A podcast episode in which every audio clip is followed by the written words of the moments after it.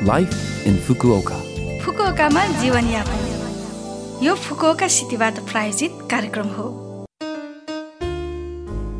नमस्ते ओहाई गोजाइमास म सरिता यो लाइफ इन फुकुओका कार्यक्रममा फुकुओकामा बस्दै आउनुभएका नेपालीहरूका लागि सुरक्षित भई आरामदायक जीवनयापनका लागि आवश्यक जानकारीहरू नेपालीमा दिने आइरहेकी छु हरेक हप्ताको बिहिबार यो कार्यक्रम म सरिताको साथ सुन्न सक्नुहुन्छ छोटो समयको हाम्रो कार्यक्रम सुन्दै गर्नुहोला फुकुओकामा जीवनयापन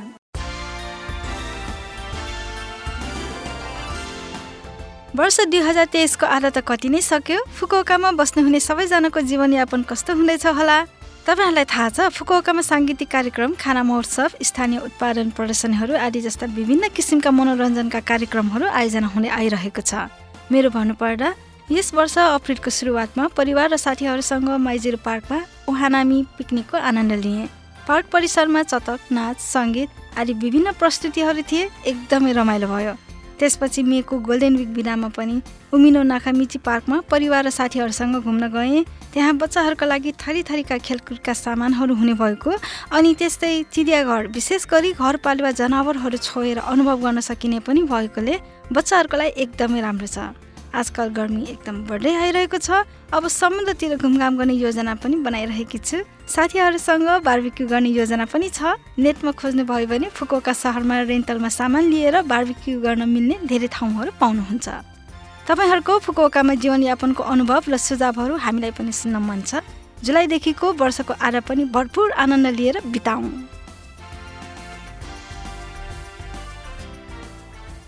जुलाई महिनामा फुकोकामा मनाइने सबैभन्दा ठुलो पर्वमध्ये एक हो हाकाता गियोन यामाकासा।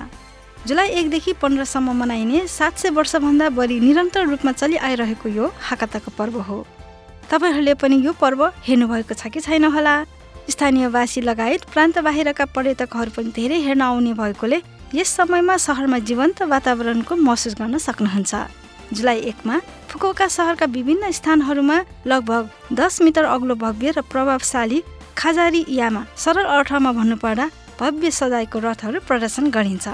रथको अगाडि र पछाडिको सजावटमा ऐतिहासिक दृश्यहरू पौराणिक कथाहरू चित्रण गर्ने विभिन्न विषयवस्तुहरू त्यस्तै टिभी कार्यक्रमहरू र चलचित्रका हिरो हिरोइनका विषयवस्तुहरू पनि समावेश हुन्छन्।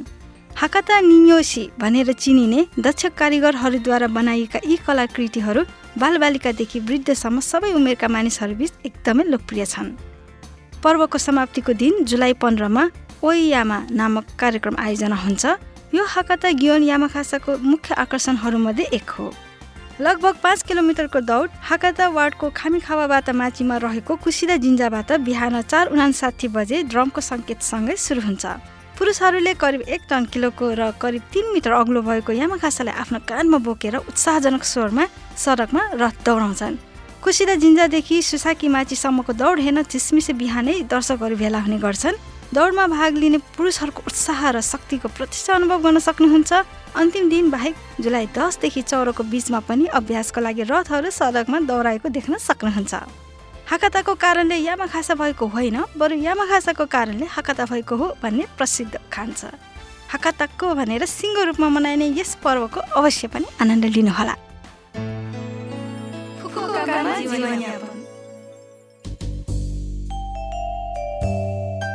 यो हप्ताको लाइफ इन फुकोका कार्यक्रम तपाईँहरूलाई कस्तो लाग्यो? लभ एफएमको होम पेजमा गएर लाइफ इन फुकोका नेपाली भनी खोजी पोडकास्टबाट पनि यो कार्यक्रम तपाईँहरूको मिल्ने समयमा सुन्न सक्नुहुन्छ।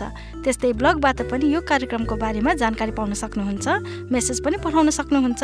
हाम्रो इमेल ठेगाना रहेको छ seven six one eight the rate love FM dot co dot JP आजको लागि बिदा हुन चाहन्छु। तपाईँहरूको दिन शुभ रहोस्। नमस्ते।